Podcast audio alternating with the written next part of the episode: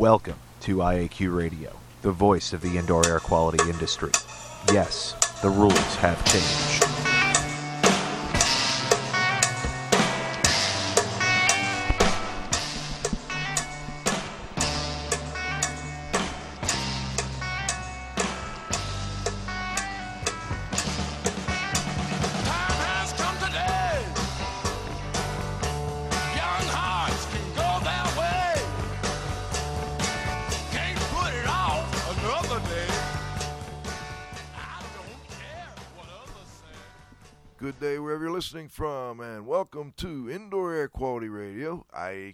IAQ for Friday. Oh, that's louder. February 19th, April 19th, 2013.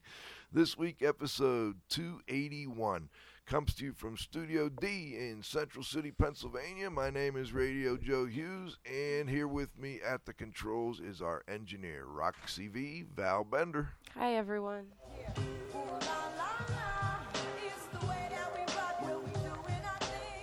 All right, today's segments. Oh, and of course, joining us from McKees Rocks is my co-host, the Z-Man, Cliff Zlotnick. Joe, always a pleasure. Always a pleasure on Fridays to work with you and Val and Dieter. Thanks for, uh, and we feel the same way up here on the mountain. Of course, joining us later will be our technical director, Dr. Dietrich Weil. Today's guest will be Cindy Sullivan out of the Boston, Massachusetts area. We'll talk a little bit more about her in just a moment. We're going to look at uh, a patient's perspective today. We're going to talk a little bit about dampness and mold illness, and, and we brought in a patient of one of our recent guests, Dr. Uh, Dr. Irene Grant. Of course, we'll have our halftime. We'll be a brief halftime today, and we'll go to the roundup at the end. Before we get started, let's thank our marquee sponsors. Indoor Environment Connections, the newspaper for the IAQ industry. Subscriptions and advertising information are available at ieconnections.com. Jon-Don Products, where restoration and abatement contractors shop. Visit them at www.jondon.com. CleanFax and Cleaning and Maintenance Management Magazine, your source for cleaning and maintenance news. Visit them at clean, C-L-E-A-N-F-A-X dot com and cmmonline.com. Please be sure to thank our sponsors for their support of IEQ Radio when you inquire about their services and products. All right. You can always catch our show later by downloading shows from the uh, IAQ Radio website. You can go to the button that says Go to Show. That will take you where you can right click on the show and download it to your favorite MP3 player. Of course, you can also get us from iTunes. We have ABIH, IICRC, and ACAC continuing education credits. Just send me an email at joe.hughes at iaqtraining.com. And last but not least, please visit the IAQ Training Institute website for the most current dates for the training you trust. Of course, that's at iaqtraining.com. Let's turn it over to the Z Man for today's IAQ Radio trivia question. Thanks, Joe.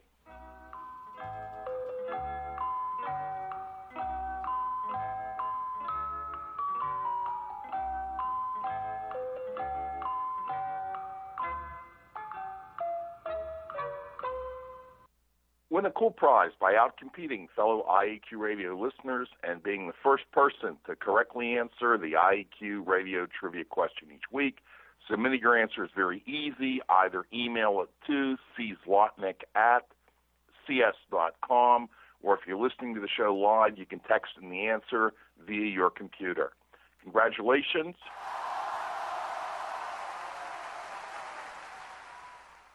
To Andy Krozowski, Concast Metal Products, Mars, PA, who was first to identify computers and monitors as the first two products labeled with the Energy Star designation. The IEQ Radio Trivia question for Friday, April 19, 2013, has been sponsored by Triska, the Tri State Restorers and Specialty Cleaners Association, who have been serving the needs of and advocating for their members for over 30 years. Remember, Triska is your link to industry training, certification, standards, and events. Their website is www.trsca.org. Now for today's trivia question. What term is used to refer to infection with or disease caused by fungi in humans or animals? Back to you, Joe.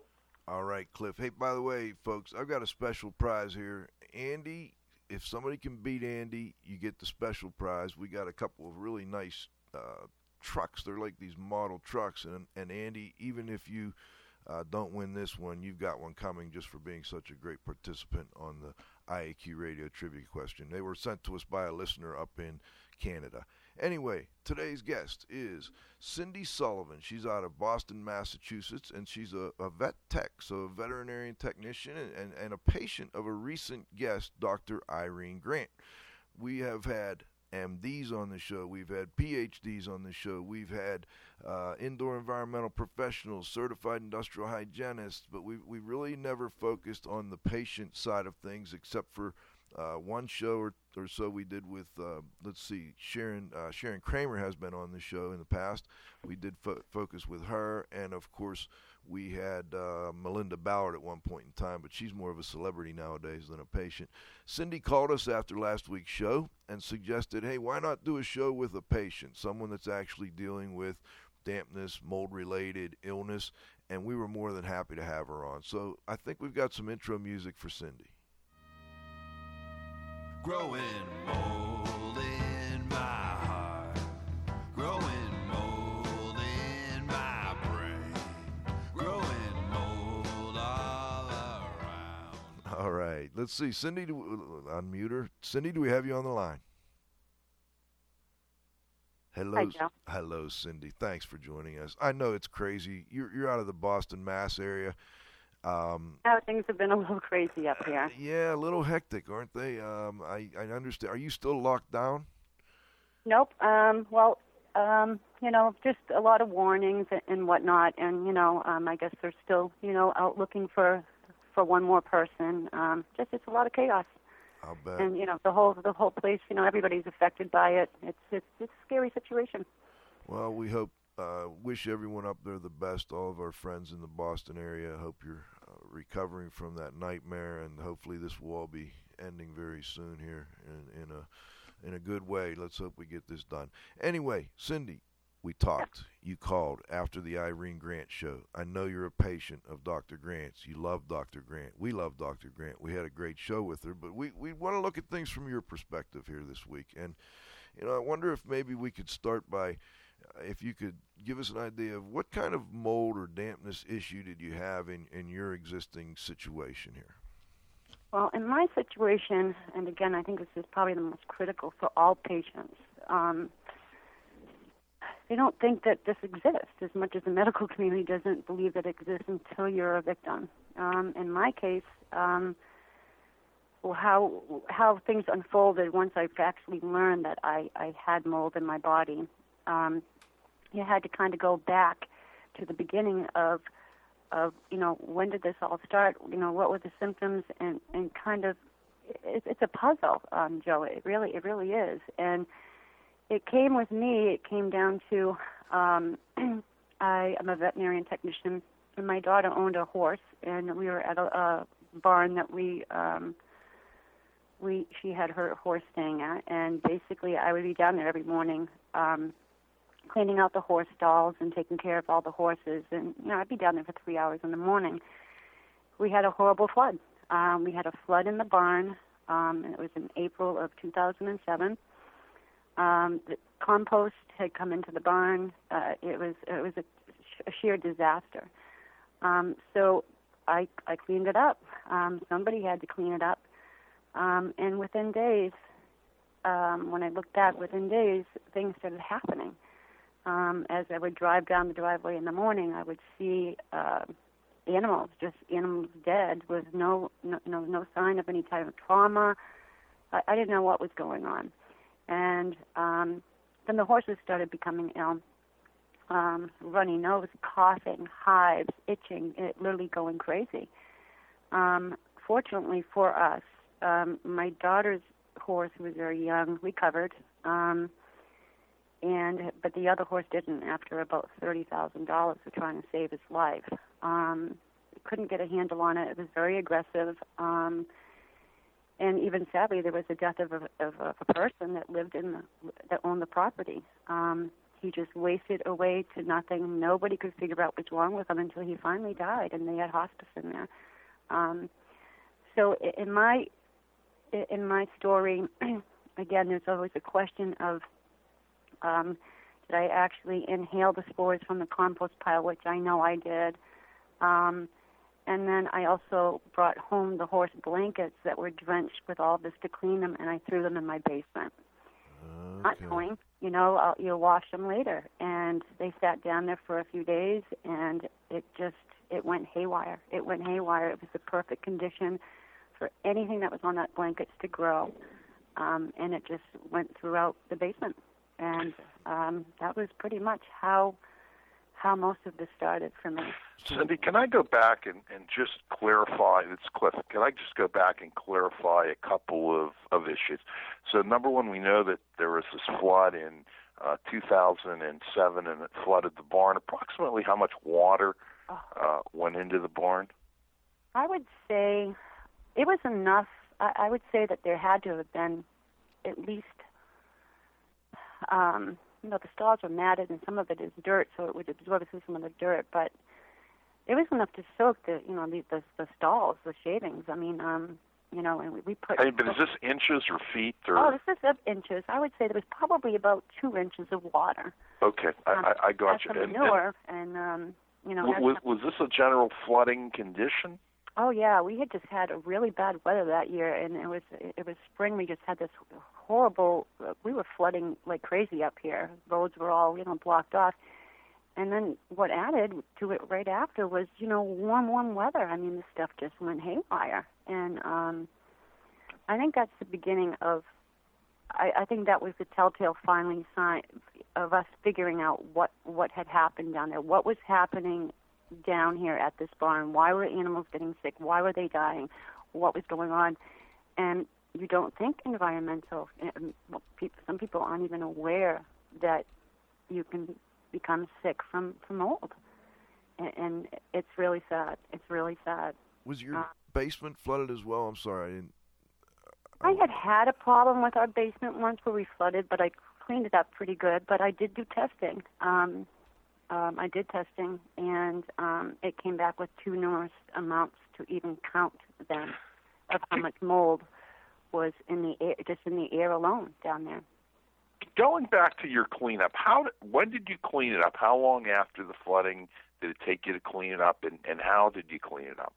Oh, in the barn? Well, uh, basically, um, I'm there every. I was there every morning. You know, Right. six o'clock, seven o'clock. So, um, and I'll, I'll bring this interesting fact because it, I just think this point brings so much as to the recovery and what happened there. You know, in, in the barn was um, it probably took me.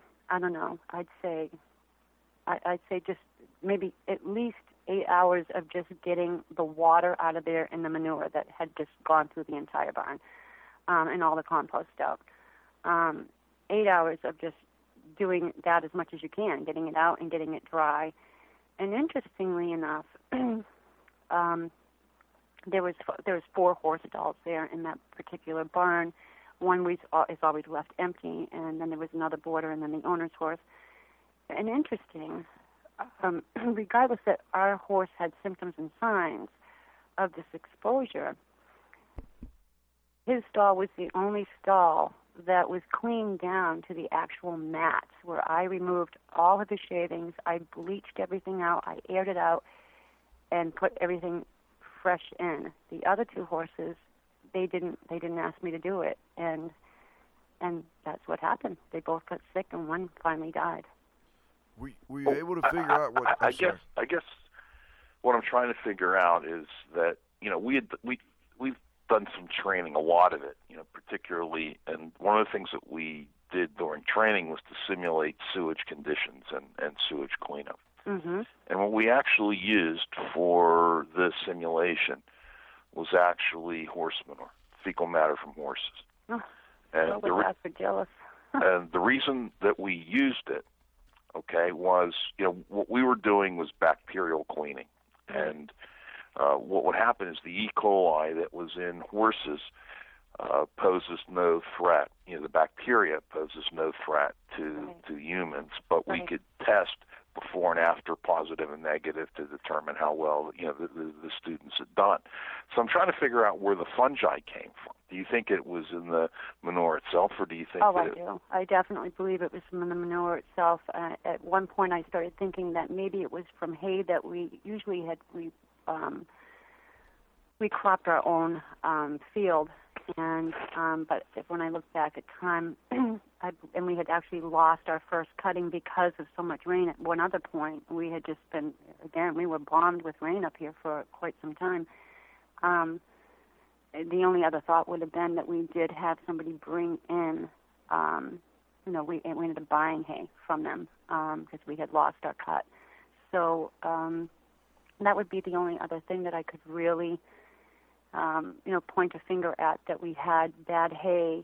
Um, but even then, um, it, the, way that the animals were reacting, and um, it, it was, and and there was animals outside of the barn as well. I mean, this wasn't, um, you know, just an inside uh, enclosed area. We're talking there was, you know, multiple animals just kind of everywhere. So it just, I think it just swept through, and it was really bad. And you add a little heat, and there you go. Um, you know, you've got you've got a really toxic field.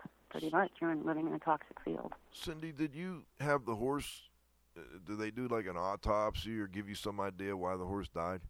You know, again, it was horrible. I remember going down. Um, I I got my horse cleared, um, health checked, um, and I sold him right away. I didn't want him. I didn't want him in there anymore. Um, and I was working tons of hours anyway, so I hardly had time to even go down there to enjoy him. And um, but the other boarder, you know, she didn't have an autopsy, and I'm so surprised because she had literally poured like thirty thousand dollars into saving this horse's life. I mean, and it ended up that you know, no, you know, he he didn't make it. Um, and again, there was question bacterial infection and this and that, and I would be down there every morning taking care of him for for her. Um, and the vet, you know, he he was he he couldn't fig- he couldn't figure it out. He really could not figure out what was really going on here. Well, you're a vet tech. I mean,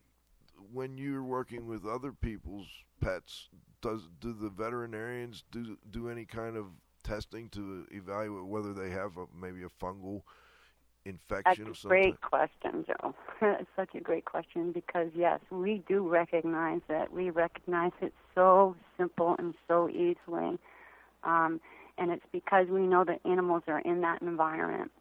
Um, we know that you know they're environmental. They're on the ground. They're they can get into stuff. They eat stuff. They ingest stuff. They don't make sometimes the best decisions, and we know. We know that grain can be contaminated.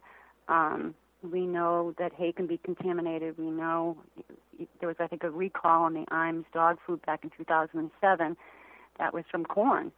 Um, the corn was bad that they made the dog food with, and everybody's animals were dying. Um, and yeah, so we we are we are well aware of it. Um, but, but in this case, you you you just kind of didn't think about that, or I'm I'm just curious. Oh, you know, I, again, the way when it, we, I don't know why we we didn't really, really think of it. And again, at that point, um, you know, I had gotten my horse sold. I got him a clean bill of health. I he had a, I got him a great home, and I was just kind of like, you know, It's time to move on. I don't know Let's what's go. going on Right. down here right now, but I don't want to be here anymore. Sure. You know, at the same time, I really, I knew there was something going on, and I just didn't know, and I just didn't want to be exposed to it anymore. Uh, well, so how- I was, I was running. How long after this did you start to have health issues, and what type of health issues were they?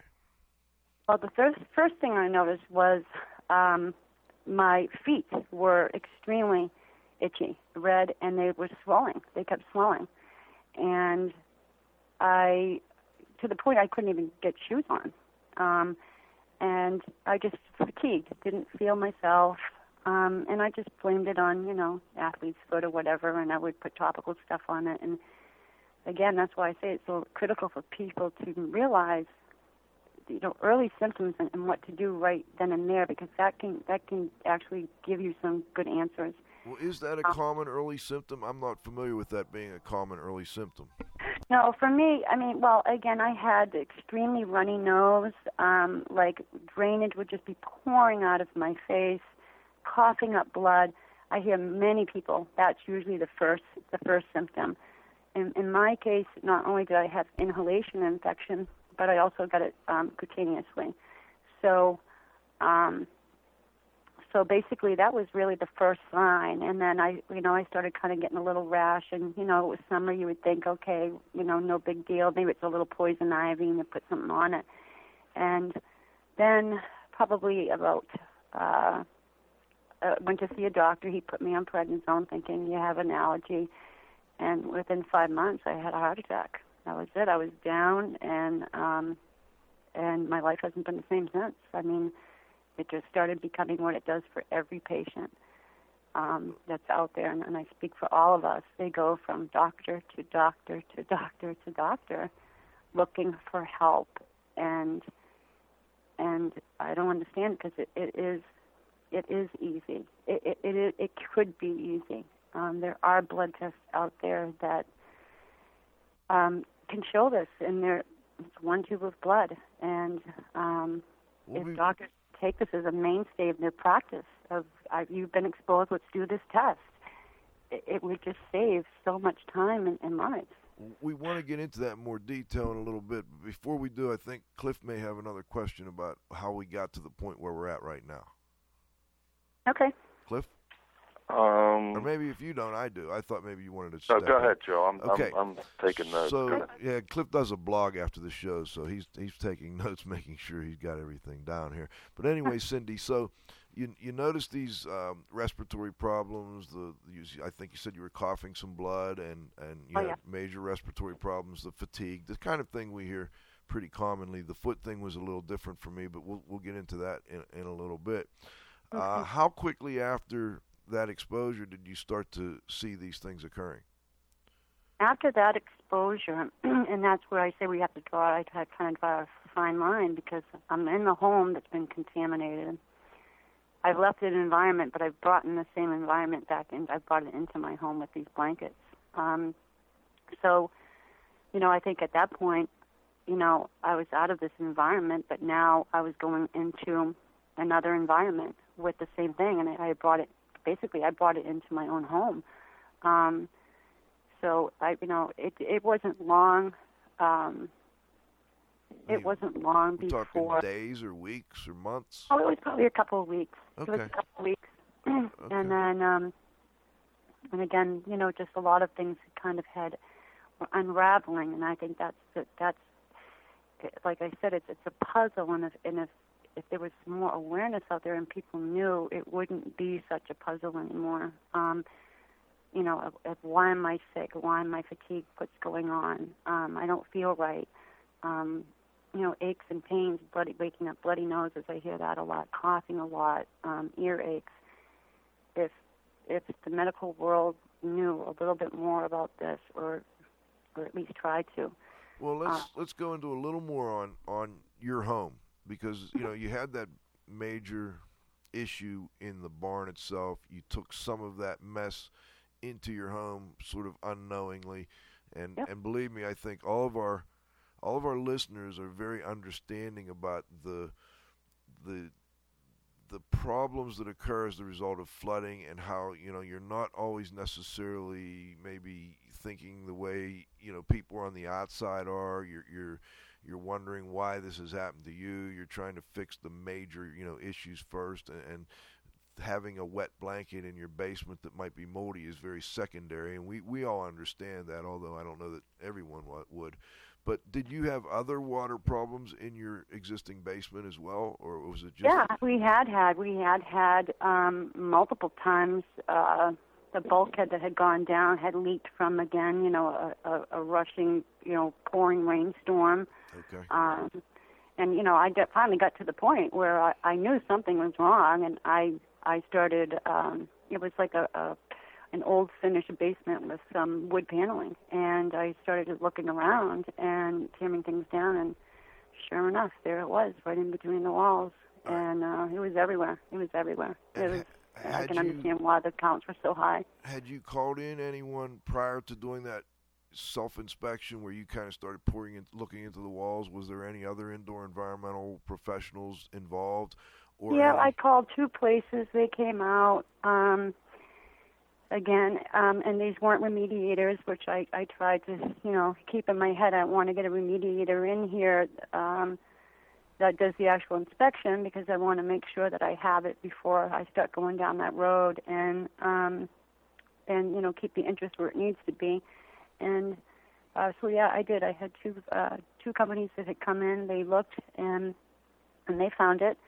Um, so at that point, they wrote up their reports, and I decided, you know, to um, deal with the insurance company. And um, I had mold coverage, and um, Oh, you did. That's that's very un, that's unusual actually. So you had did you buy that special or or was that just a part of your policy and you didn't no, know was you part of had it? policy. It was part of my policy. Okay, in 2007. w- was there a five thousand dollar limit on the coverage or Forty thousand dollars.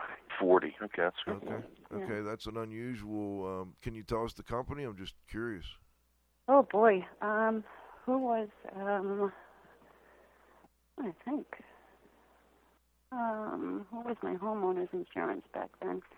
I can't think of it off the top all right. of my When it, when it but comes back, back you, you. it'll come back, and you can and tell us then because we deal a lot with this, and many homeowners' policies now exclude mold coverage, or if they don't, they cap off the the amount that you can um, be. I'm know, pretty you sure it was cover. safety insurance. I want to say it was safety. Okay.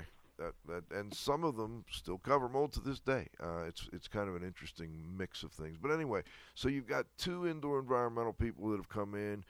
Um, they recognize that you have located this source of uh, mold contamination in your basement. You've also been exposed pretty heavily in your garage. You brought some back into your garage. Can you walk us through next? Did they write you a protocol to give to remediation contractors to come in and clean your home? Yeah, well, basically, they basically wrote down what they had found that, that there was mold in the house, um, and then of course the insurance guy comes in with you know air testing, and you know his air testing. He says you know it's it's not enough. It's fine. You, you know normal amounts. Bye. Um, literally out the door in two seconds. I mean, they definitely didn't want to remediate. It was quite obvious. Um, you know, my health was pretty deteriorated at this point, and I also, you know, would add that my animals, I've lost all of my pets. They all, uh, they all just started dropping. Um, I had what three dogs and uh, three cats. That They were all gone, like within probably six months of each other. Um, all the same symptoms: breathing, hot skin, um, um, vomiting, um, all having like a heart problems. I had uh, one uh, little basset had cardiomyopathy, and none of these animals had any prior health issues at all. Of course, in the vet tech, they had the best care and they were in the best shape.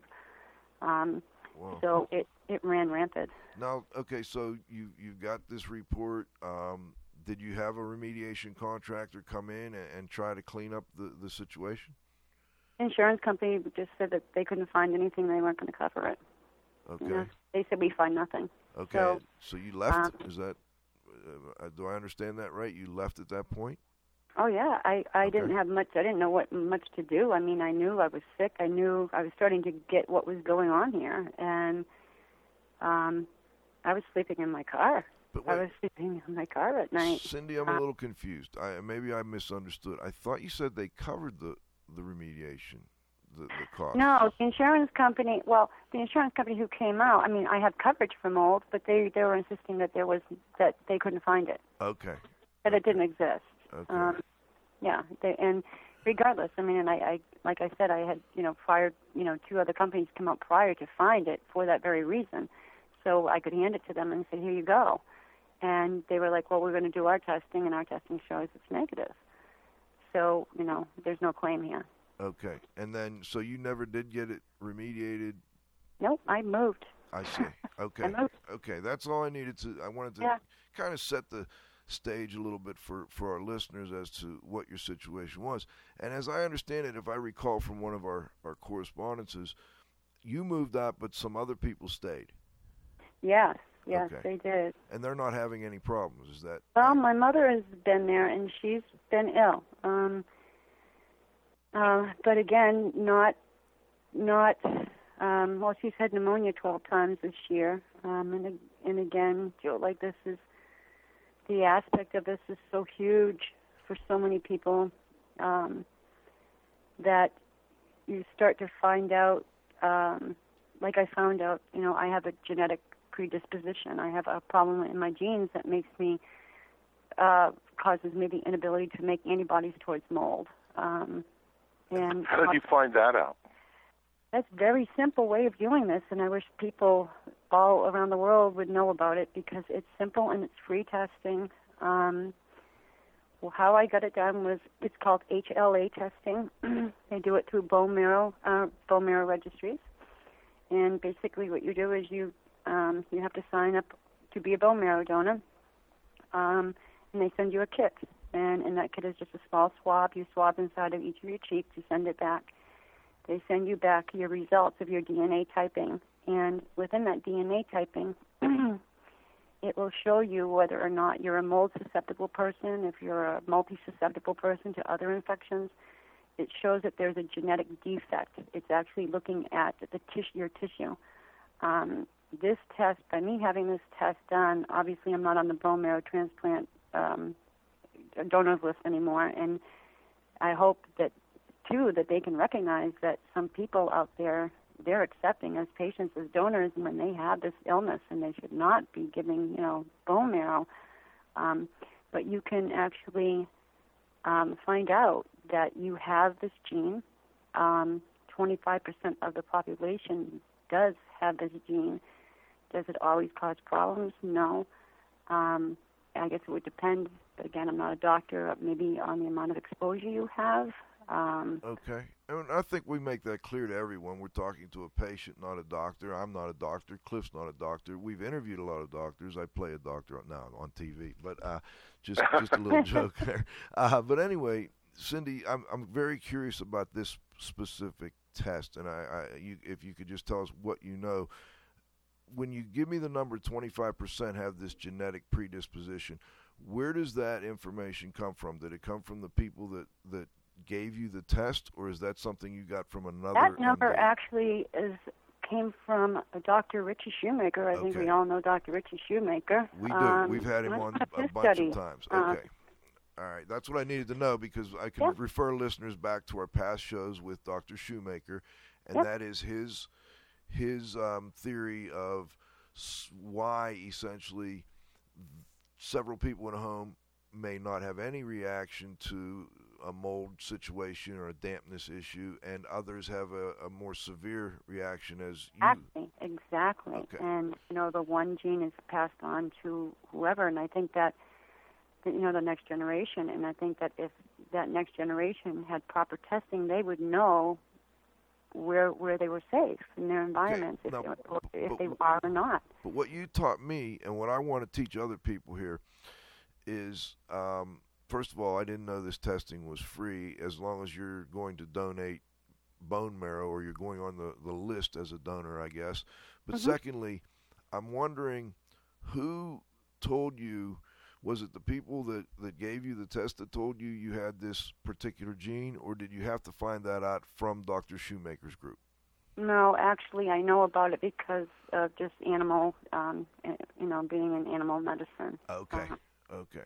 Uh, This is And fascinating. General knowledge. It's like a tissue typing, so it would it would show it in the tissue. I see. And and is that pretty common type of testing in veterinary medicine? Well, we usually like. I mean, we again we're pretty hands-on and with no voices. um, we you know again we have to take a different approach than doctors do. Um, you know, we're a little bit more um, eyes and hands-on, and, and we we cover all bases. I mean, Sure. you know, we no stone unturned for us. Um, because again, you know, animals don't speak. We have to kind of count on how they're presenting. That's a great Uh, point. That's a great point. Now, I'm just kind of trying to lay the lay the groundwork. Now, we've got to take a short break. We'll take a 90 second break. We have to thank our sponsors who are the reason we're able to do this show for free for folks. And we'll be right back with Cindy Sullivan. We're having a, an interesting discussion here from a patient's perspective on dampness and mold related illness. We'll be right back.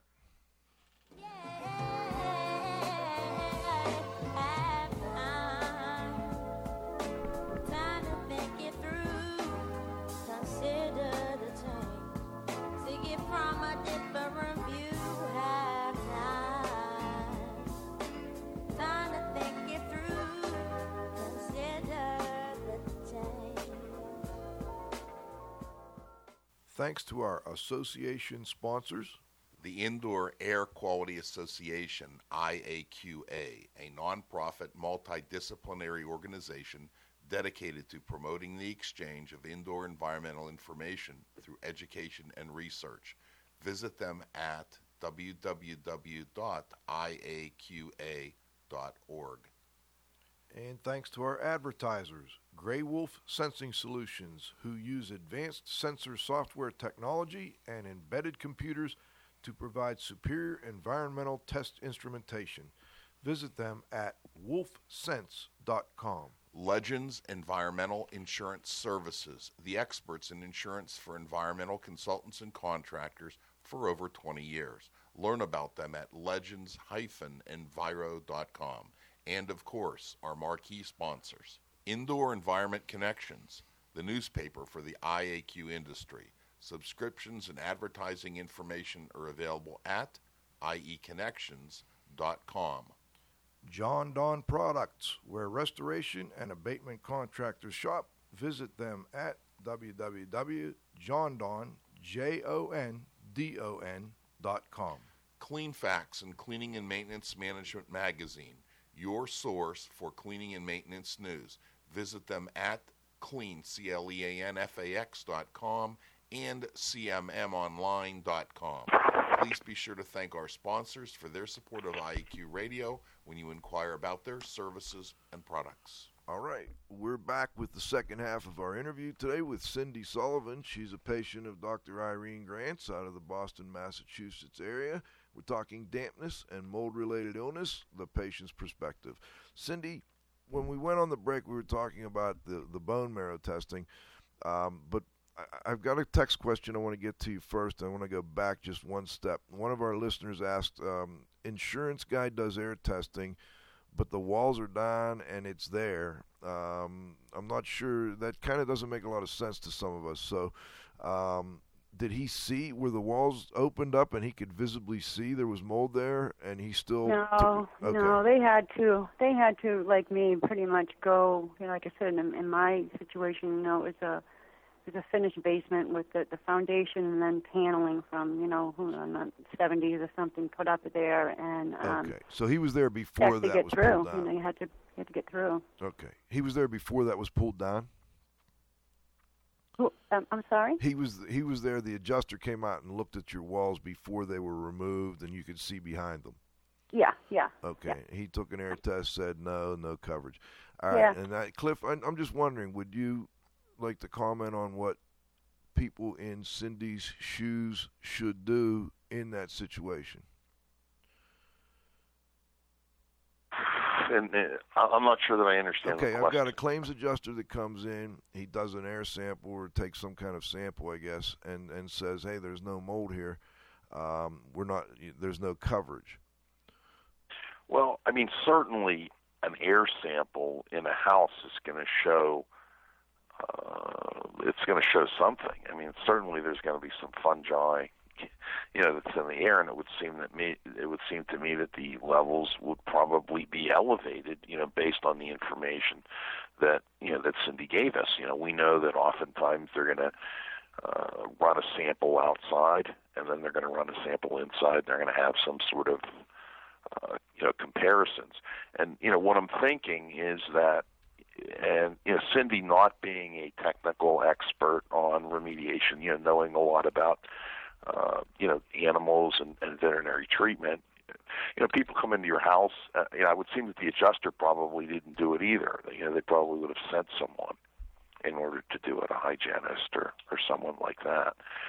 So, you know, I think that there's probably some confusion, um, you know, in terms of of really the report, and also, you know, it would seem that if you began opening things up, you can certainly call them back or send them photos and, and show them, uh, you know, what you found. I think insurance companies would be willing to open the claim, uh, you know, if they have additional information. and if Right. there's coverage and, and if there's coverage okay that's what i wanted to do is make sure that those listening trying to get help had some idea now let's say you do open it up you do find mold you feel there's coverage but they are not giving you the coverage what's the next step for those that are in that situation Um, I think at that point, I think there's a couple of things one could do. You know, one is to uh, you know talk to an attorney. Another would be to discuss the matter with a public adjuster. Okay.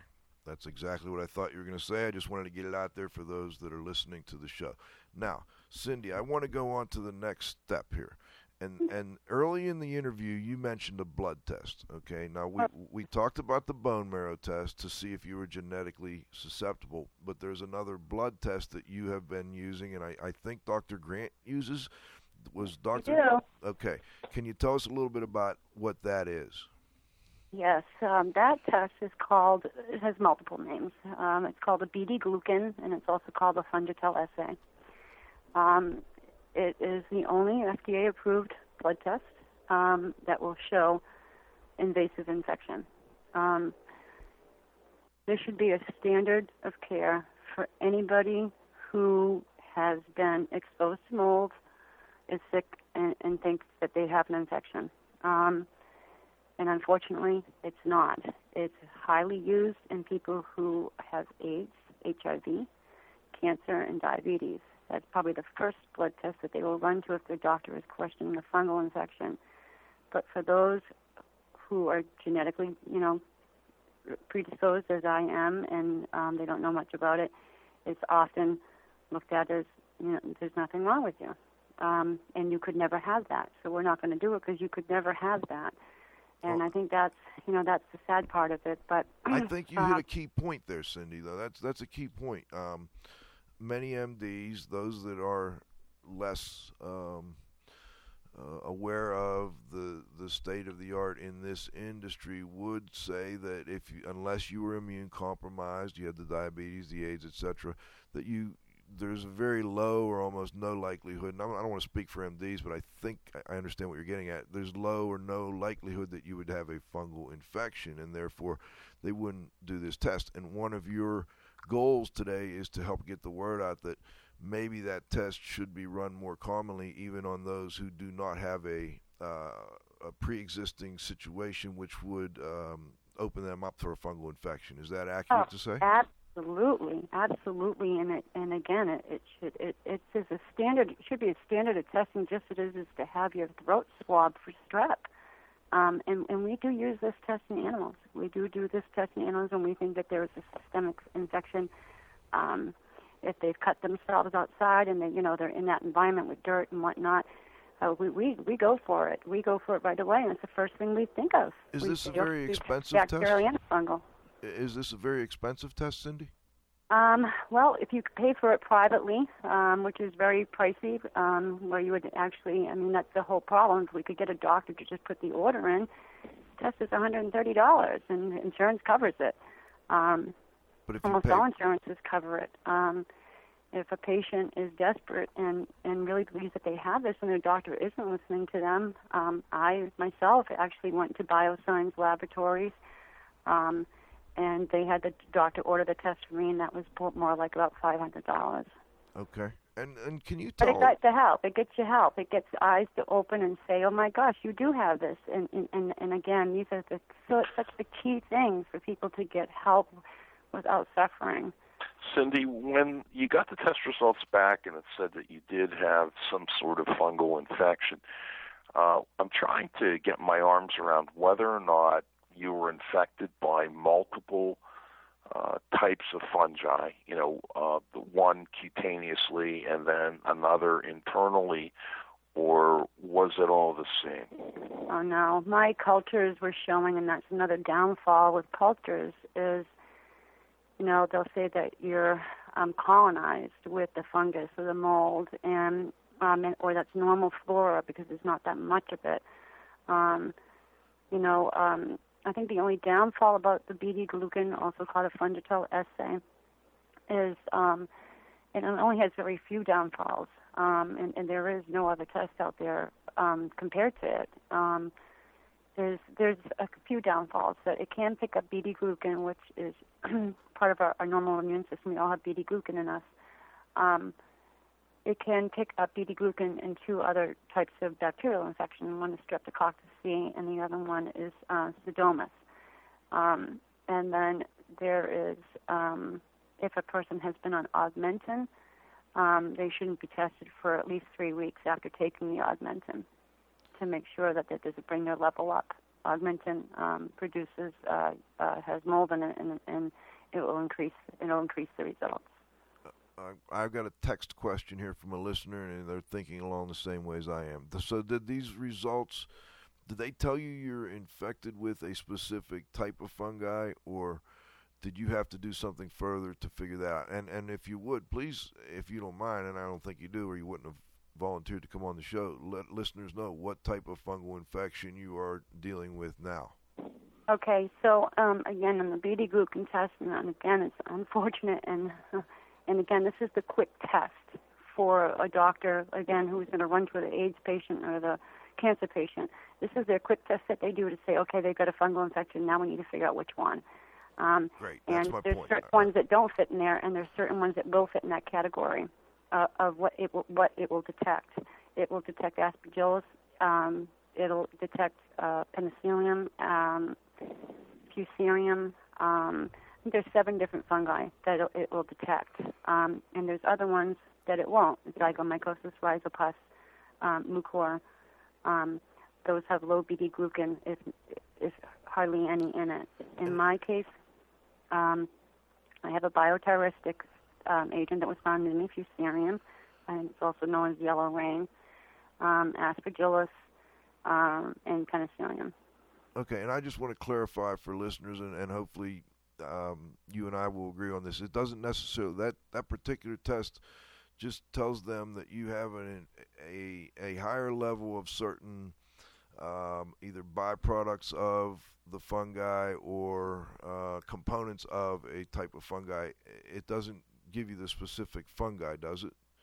It doesn't know. That's the downfall of it. Okay. It if it doesn't, and and and that's another downfall in the medical world is some of these fungus are hard to grow in blood cultures. It's almost impossible. Um, Yep, and Dr. Grant went over that in detail. And I, I urge people that are interested in this to listen to our interview with Dr. Irene Grant, who is Cindy's doctor. Now, if you could, Cindy, how did you then figure out that you have the fusarium infection, the aspergillus infection, and I think you said penicillium infection, and, and where are they causing you? I mean, where where are they in your body? Is Well, this a um, systemic thing that's going through your whole body, or is it? Right. Well, it did. I mean, again, um, sinuses were infected. They found uh, again multiple types of, of different kinds of fungus. At one point, they found rhizopus in there, and this is a, I'm still finding out at this point that I'm immune compromised as well, um, and I'm not receiving any treatment um, to build my immune system. So I'm hype, what they call hyperinfecting at this point. I, I have no immune system, kind of like John Travolta, the boy in the plastic bubble. Um, and basically they just started doing many cultures. And there's certain organisms that live in certain places in your body that are normal. Normal fungi normal bacteria we all have it. But when they start finding abnormal samples from areas that don't belong there with me it was my gyn tract that's where they found fusarium. Um, um, gi tract they started finding um, um, hyphene um, consistent and, and again they have a hard time growing um, they found penicillium That's in Uh, particular tough to grow is the penicillium, or, or the, to speciate at least. I'm sorry? That's in in particular that is tough to speciate. You can grow Yes, penicillium, yes. but then determining what species it is, I think, Oh, is yes, tough. it's extremely hard, and it's often confused with aspergillus as well. They Okay. both look so much alike. And how is the? Are you still? And, and I want to get into your full treatment with Dr. Grant here in a moment. But before we do that, I'm just curious. What is the current situation? What are what are the plans at this point in time? Are you uh, taking antifungal medications? Are you are you going for some type of operation? And and Well, I'm fighting for my antifungal medications back from my insurance company. Um, they're extremely expensive. I've been, um, I tried. I started off on oral medication, but it wasn't. It wasn't enough. Um, I had been infected with minimal treatment of just oral, you know, oral stuff for way too long, and by this time, you know, it was systemic. Um, so I've had a PICC line in me for, um, let's see, I met, I, I started seeing Irene in uh, October of 2011. November, we had a PICC line put in, and um, I started IV medication. Um, and again, you show by this BD glucan that your numbers are going down. You want to, you, a BD glucan should be at a 40. That's normal. Um, right now, I'm currently over 500 because I'm not in treatment. Um, it's dangerous, dangerous levels. Um, and basically, um, so I've been, you know, I've been on IV medication. Uh, I've been on caspofungin. I've been on voriconazole by IV. Um, we've mixed the two together. Um, uh, do amphotericin B uh, nasal washes, um, um, swish and swallow, um, and basically um, So that's- I, I- I'm looking at resection at this point in my intestine, um, and I'm kind of starting to go down that road with some MRIs and some more current testing as well as some facial surgery. That uh, I guess they just had some cultures that came back from my face that were pretty bad. So. From, when you say from your face, is that from your sinus cavity or? Yeah, yep, Okay. yep, and and it's again, I I can tell everybody. There's so many people out there that are afraid of antifungals and the toxicity of them, and they feel that they can't detox it. I think one of the most important things people know is that one of the reasons that they can't detox is because when the fungus gets into your lymph nodes and into your system, it's not like bacteria where it drains and it comes out easily like that. Bacteria is thick. Um, it's thick, it grows, and it's hard for the body to remove it. So I think it's critical that people know that, you know, don't be afraid of antifungals if your doctor offers them to you. Take them and take them exactly what the, and do exactly what the doctor says because they they they'll save your life. Dr. Grant saved my life. I was probably 80 pounds when I first met Dr. Grant. I was literally 80 pounds. Um, And you're on a um, comeback now. You're you're and stay the feeling you're feeling much better now. Well, right now, again, this is what the insurance company will do. if They have shut me off my medications for against Dr. Grant's orders. Um, they've shut me off. Um, I haven't been on any IV medication for about 60 days. so another BD glucan is pulled. I was at 324 going down into recovery. Um, they stopped it. I'm back over to 500 again. Um, and sometimes the insurance company will make demands. They want a tissue biopsy. They want this test done. They want that.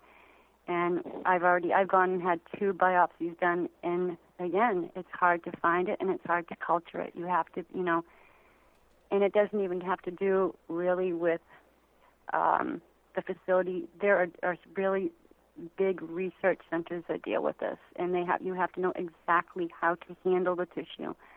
Um, there can be no mistakes if you want it to come back and come back positive in order to get treatment. So it's always a battle, and I think it's a battle for everybody from the from the time of their doctor not listening to them, um, you know, to insurance covering them. Uh, they become disabled. Um, they can't work. They can't. They can't work. There goes the job. Then they're on disability. Um, then they're on, you know, have either no insurance or they're on Medicaid or Medicare, and their worlds fall apart. Their worlds fall apart. And I've got testimonies from I don't know how many people sent me letters yesterday, 15 people of their stories, and everywhere from RNs that were, you know, at work and and had careers. And uh, another guy here in sales he's making two hundred fifty thousand dollars a year and the happiest guy in the world. And he pulled up a carpet and he has and he there's nothing to him. He's dwindling. Um it's just really it, it's sad. And Well, um people have had to get rid of their cats. And i think another thing joe is really important is that one of the reasons I really push the Fungitell assay is because a lot of people, I believe, we're all different. All of us moldies are different. Some people get invasive infection. That's me. Um, some people have chemical sensitivity, and they can once they leave the home and, and, and they clear out, they're okay. Um, but so there's difference in how everybody gets treated. Whether they see an allergist, uh, I always recommend to see an immunologist right away to make sure that your immune system is functioning properly, because that's kind of the basis of the next doctor to say, okay, there's something wrong with your immune system, so now you can have this, and now they take that in, into they they they they, they take that into mind, and um, so there's steps, and if I you know I've learned along the way show the exposure. Find out what it was. What were you exposed to? Um, get the blood test if you can. If you can get your doctor to, to do it, you know, ask them to do it. It doesn't hurt. It's one tube of blood, and your insurance covers it. See what that says. See an immunologist. Let him see if he can find a default in the immune system somewhere. Um, those three basics can save somebody's life, somebody's life, and it, and it's so critical that people realize this, and and doctors. And I think that I think that they will. Or we're hopeful that they will because it's a it's a horrible illness, and um, Well, I, you know, I just I hear stories, and, and it's it's it's horrible. I know you're out and and you're you're you want this message to go out to people, and we really appreciate having you. Um, we're running low on time. I'd like to bring in our technical director, Dr. Dietrich Wow.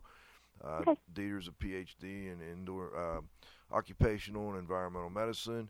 Uh, and he's a frequent. He, he listens to every show. I'd like to bring him on, him on, get some of his comments, and then give you a last chance to make sure that anything we missed you get to add.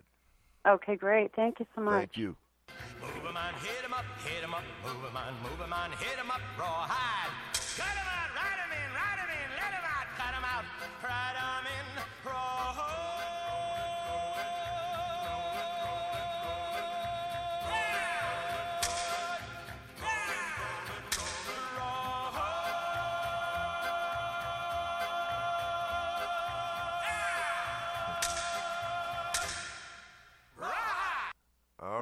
Let's see. First, Cliff. Any final questions for you before we go to Dieter? I, I, I do, Joe. I just have one quick one. Uh, Cindy, thanks for, for joining us. My, my question is, you me. you had mentioned uh, Dr. Shoemaker. Did you uh, see him? Were you a patient of Dr. Shoemaker's as well? No, but interesting. I'll, I'll now say this quick because I know we're on time. But um, approximately about 20 years ago, I was in my early 20s. Um, I had changed doctors. Um, I, I was tired of going back to the doctor for the same sinus infection. And, and here's a very good example for all you listeners out there. Um, there are signs that your children are predisposed or that you're you have an immune issue, and that is recurrent infections. Um, you have to go back and you have to get more antibiotics. They didn't work. You need more. That's one first sign. So basically, I got tired of, of, of doing that. And again, the immune system wasn't even thought of of, of, of being an issue. And I, I got a wonderful doctor, uh, Dr. John Katzenberg, um, and he was the one who started noticing. And he would tell me, there's something wrong with you. I don't know what it is, but there's something wrong with you. You get way too many infections. You know, there's something not quite right. And he begged me, and he wanted just me to go to NIH, and he wanted me to see Dr. Shoemaker. He said, I think you have this, and they called it back then, you have this extremely rare disease. And he said, it is so rare, but I almost guarantee you that you have it.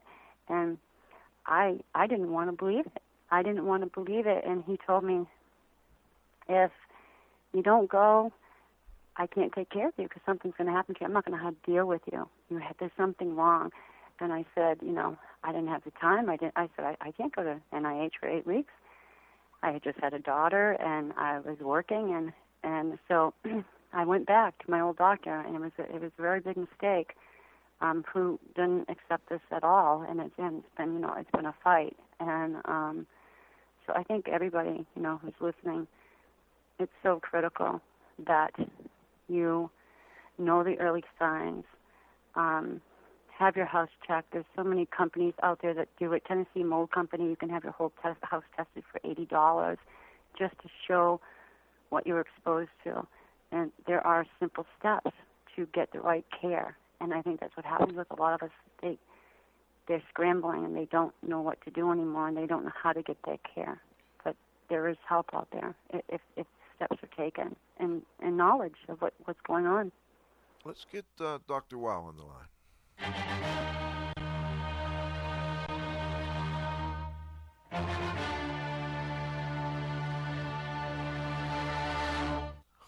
Right, Dieter, we have you on the line. By the way, Cindy, we can go a little over here if you can. Can you stick around another couple minutes? Sure. All right, Dr. Wow always has some interesting comments. Dieter, what do you got? Yeah, well, I do. And uh, th- this is uh, uh, uh, uh, incredibly interesting to me. Uh, and uh, I have one question for Cindy. I mean, with a blood test, do you have circulating antibodies to a specific mold or mold in general? I mean, there are, well, whatever, a hundred thousand different molds out there. Correct. Correct. Um, from my understanding, um, this is a Fungitell assay. Um, what it does, they also call it an FPT, which is a fine particle testing. Okay. Once the body is exposed, as you know, a fungus doesn't break down normally, like doesn't treat is, isn't like bacteria in any real aspect. Um, but after it breaks down in the tissue in a while, it gets into the blood. This test is able to is able to determine how much particle of fungus and mold you have in your body. And actually, there is a new test out through Quest Diagnostics that is done only in Colorado. That is a blood test that will determine exactly what type of mold is living in your body. Um, I, I just had seen it. It's a recent new one, and it'll be on my list for Irene to pull. and um, Yeah. um, yeah, so no, I mean it's. Uh, I mean, there are, and that is what I don't quite understand. In your body, somewhere in your lymphatic system, in your blood, yeah, blood wherever, mhm. are live mold spores multiplying. yes, Oh, yeah, and it depends whether there's some of them can be. I mean, different molds, as you know, doctor can be um, where they're where they're uh, asexual or they're and, and some reproduce, some um, and some some don't. The body, the human body, is a perfect place for mold to grow. It's more Oh, sure. dark and warm. for, for many of them, you know, it's moist enough and the temperature is right. We know that. right. Now, The other thing is that kind of interests me is I, I I'm pretty sure, and I don't know that. I assume that you know your DNA from birth didn't change over the next whatever 30 years or That's 20 years, whatever. That's right, and that was the biggest clue to show. You know, again, I've you know, and, I've been lucky. I knock on wood. I have you know, nothing happened to me from the time I was born till now. That this didn't happen to me at a younger time, especially when I was out digging in the dirt. I mean, I know in my in my own instance, now that I've had you know tons of immunological testing done, my problem is with anything in the soil. So I need to, you know, I I could I could catch anthrax very easily. If Oh, sure. I could catch. Hopefully, continue Yeah. continuously. Yeah. So it's like, and that's ju- and that's me, and that's why I tell people like it's so important for them to know their immune status. You know, what can they be around, what can they not be around, and to keep them safe and their children. Well, Um, see, here, here is one thing I have been saying, and there are 10,000, not 10,000, but many arguments against it. On the day you are born, uh, I think they should take, and it's easily done on the day you are born, a blood test, and that should be tattooed on your uh, on your foot somewhere.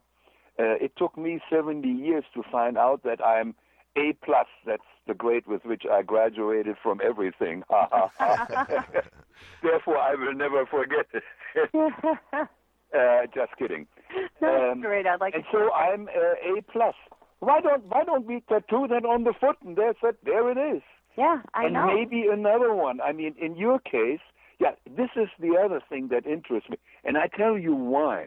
I was working for the Bayer Chemical Corporation, and we were interested in sensitization and circulating antibodies. We did research at the University of Pittsburgh for that, and all of that. And uh, we were looking, we were looking at exactly what you were saying. Is there a person who, unfortunately, is predisposed to get an allergy? Yep. Uh, is is that there? We tried.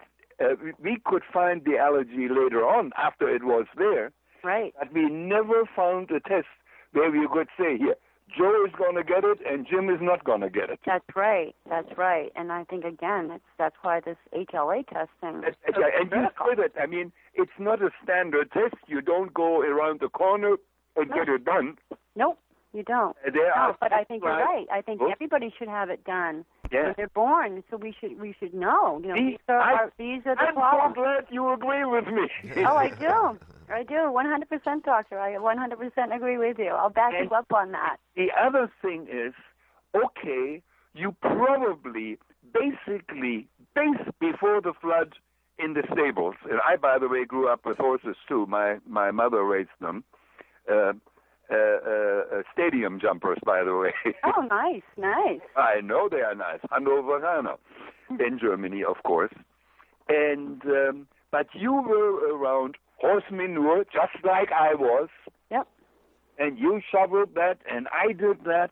In other, long before that one incident. Now here is a good, here is a question, and I'm pretty. Nobody has the answer, I don't think.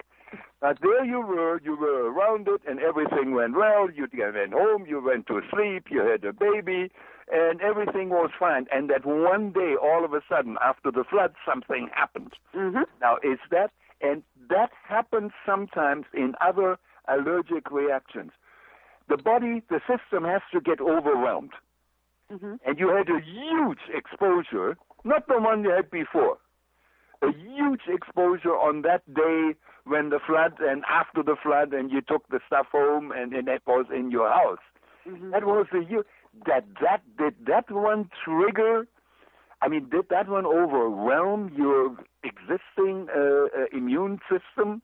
Well, Probably, one of the right. things that my immunologist will say, and that's where they fight. And you know, I become the big write-up. Un- unfortunately, they say, you know, you're the new. There's no there's no name to your immune problem. You don't. You have PID, but you also have complicated variable immune disease. I mean, they tell me there's not a name, and they said the weird thing that they're having a difficult time with me is um, I don't I don't make antibodies to certain things. Um, Well, yeah. and they don't know why.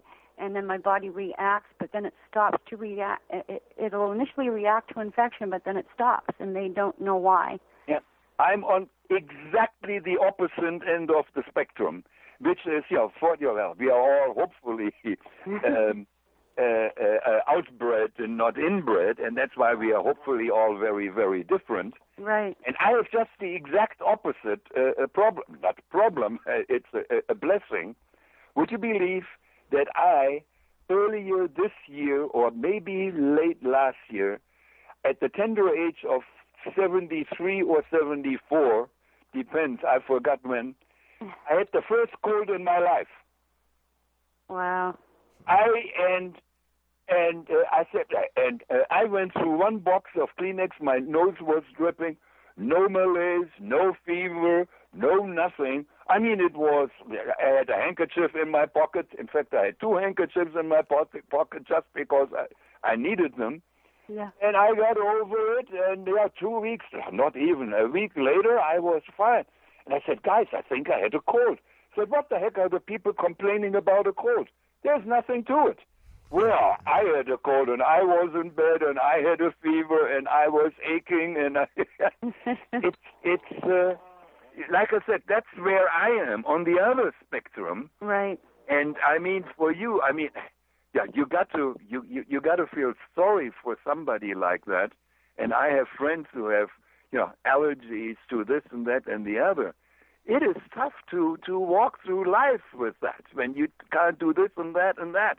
Oh, absolutely. And I think people walk a fine line like they don't know. Like, is this allergy or is, do I have an immune Yeah. problem? And again, I mean, I I was very lucky and fortunate. Literally, right down the street from me, I have you know a wonderful immunologist and, al- and you know allergist, and right away, I mean, he knew. He said, "I know what you have, and let's do the blood work." And he did it, and you know, he started doing some testing and showing I wasn't, you know, I wasn't reacting to anything. And he he's just he's dumbfounded because he, he doesn't. You are scary, you know, and your doctor Yeah. whoever your doctor was when you were 20 was on the nose. He knew something, and they've been trying to get records so they can see what he said, and we can't. We haven't gotten a hold of them yet. But Yeah, but if you have a very very rare disease, it's one of the things. If nobody, yeah, if the greatest doctor in the world has never seen it, well, he doesn't know what you have. yeah, and this is what they say. They say, you know, you have a new name of a new immune disorder. We don't, there's not a name for it. We'll be Well- calling it Sullivan Sullivan's immune disorder. You know, it doesn't make sense. What it, it, appears to be one thing, but it it doesn't come back like that. And for some reason, and, and they say to me, "We don't know how you've made it through life. Like obviously your body is doing something different than other people's do." Um, so it's been, uh, you know, it, it's been it's been a it's been a long haul. Cindy, you from Germany? let me- Sprechen Sie Deutsch? Let Ich me, spreche uh, Deutsch, oh, ja. you know that. Cindy, Uh, let the me- other thing is, if it makes you feel better, I have an interesting uh, a problem with my body. Uh, I have sometimes swallowing problems, and of course, I had somebody put an uh, endoscope in there, and uh, I wanted to know whether I had esophageal cancer, which I don't have. And they made pressure measurements and this and that, and I said, uh, there is something wrong with you. We know that, which I knew. I didn't need a doctor to tell me that. and they said there is something wrong with you, but we don't have a name for it. We don't know what it is, but we realize that you have that swallowing problem. Well, I now I chew a little bit more, and I got accustomed to it. As long as it's not cancer, I'm well. I'm not very happy, but I can tolerate it. Let's put it that way. Right, made right. the right adjustments. And- But Hey, anyway, well- my God, it's 15 We're- past. yeah, that doesn't matter. We have time. But uh, I think that is incredibly interesting to listen to the other side. And I said, look, guys, here I am. Uh, it's it's not the common flu that is easily diagnosed or pneumonia or yeah whatever. I mean, yeah, where everybody knows the blood test Right, uh, uh, that is done a thousand times a day. right. That there you are. You're obviously you're a very special person. Yep. And you know, I, I I do feel terribly sorry for you. I said, wow, you know, you they dealt you a lousy hand when you were born. yeah, they sure did. They sure Yeah. did. well, hey, And again, we're- I totally agree with you, doctor. I believe that that should be tattooed right on your foot, and you should be tested. Not a medical like when you were doctor. I, I I have a doctorate in the sciences, so and I know something about small particles. You mentioned that. I don't think that small particles get into your bloodstream, but that doesn't matter right now. Okay. All right. Okay. Well, listen, we've got to wrap it up here. Um, Okay. Cindy, any final comment for you? And I, I do want to point something out. We've had a lot of chat back and forth about the testing thing. Um, uh, did you not tell me, and I don't recall, that you didn't like the home test kits that that people may buy for doing this type of uh, testing? Well, you know, own? the Home Depot, the stuff that sells like that. I just think that they're not. I don't think they're sufficient for the patient who has become sick. well, I think uh, our, our professionals would. accredited lab testing I, I that they our- can bring into their doctor and say, look at, you know, here's the test results, here's my exposure, here's here's the test results. You know, um, not a mail-in uh, twelve ninety-five on top of the fourteen ninety-five you just spent at Home Depot for a little petri dish. Well, and I think our professionals out here would totally agree with you on that. But I think where they're having a little problem is how can a lab do an eighty dollar test, which is still very low cost compared to what Yeah. we do, and still give you some reasonable, accurate idea of what what type of test is that? Is it like an air sample? Is it? Oh, a, that's the same thing. It's they're petri dishes, and um, I had my first one done through IMS, but they were pretty. They were expensive. Um, and then I found. Yeah, I went to the website, Joe. They had like a package of like five of these things for Yeah, about yeah, eighty bucks. yeah, base, yeah, exactly. They come in with a package. I mean, you could probably buy them off the uh, internet and, and put them in your house, but you you need to have it done to a company, which I you know is accredited. And I think again, a lot of people, you know, i- if money's an issue or you know finding out, you know, and- or they just want to find out what is going on. No, it's a, it's a good way to get. It's a starting ground. It's a starting ground to show these are my exposures. This is what's going on, and if high enough, um, it, it's a lot into medical evidence. Okay. Well, I, I think what I I think what our professionals would hope you and the others that you talk to with these issues would encourage people to to get a good thorough visual inspection by someone who understands these issues, understands moisture intrusion, understands that Oh yeah, uh, testing doesn't always pick up actually um, existing issues. And and that's very important for people to understand as well. Don't don't try and uh, we don't want people to save money on the investigation side of things. No, no, no. And I'm saying I think that's a, a, a quick and again a quick way to if somebody is again does not have the ability or the or the money or the funds to do to get to that route yet. You know what I mean? That is a, a great way of saying, okay, now I know that I'm exposed and this is what I'm finding. Now, then they take the next step. And I wouldn't rule out exposure based on that test either. Uh, that would be my caution to people, you know, Right. because they don't Correct. always pick things up. Um, Right, exactly, exactly. And then, Cindy, is there anything before we go that, that we missed that you'd like to add? Um, no, I don't think so. I mean, um, I think I've gone way over my time, and I mean, I could go on. I mean, well, I, I could we- probably talk to you guys forever. Um, we really appreciate having you, though, and uh, we oh, do. I appreciate you guys having me. All right. Well, listen, Cindy Sullivan, thank you so much for joining us. I'm sure we'll talk again in the future. We're going to wrap things up here on my end. This is Radio Joe Hughes saying thanks to this week's guest, our our our patient advocate this week, Cindy Sullivan. We really appreciate having you. I want to thank my co-host, the Z-Man, back there at McKees Rock. Z-Man, great job, good show. Yeah, thank you, Joe. Of course, uh, Roxy V here at the controls, uh, p- typing out answers to questions and Thanks, keeping Joe. us running straight. Thank you. Of course, I want to thank Dr. Dietrich Wow, as always, for joining us, our technical director. Most importantly, our growing group of loyal listeners. Thank you all for joining us, and please come back next week for the next episode of IAQ Radio. I hear my baby calling my name, and I know that she's the only one. And if I die in Raleigh, at least I will die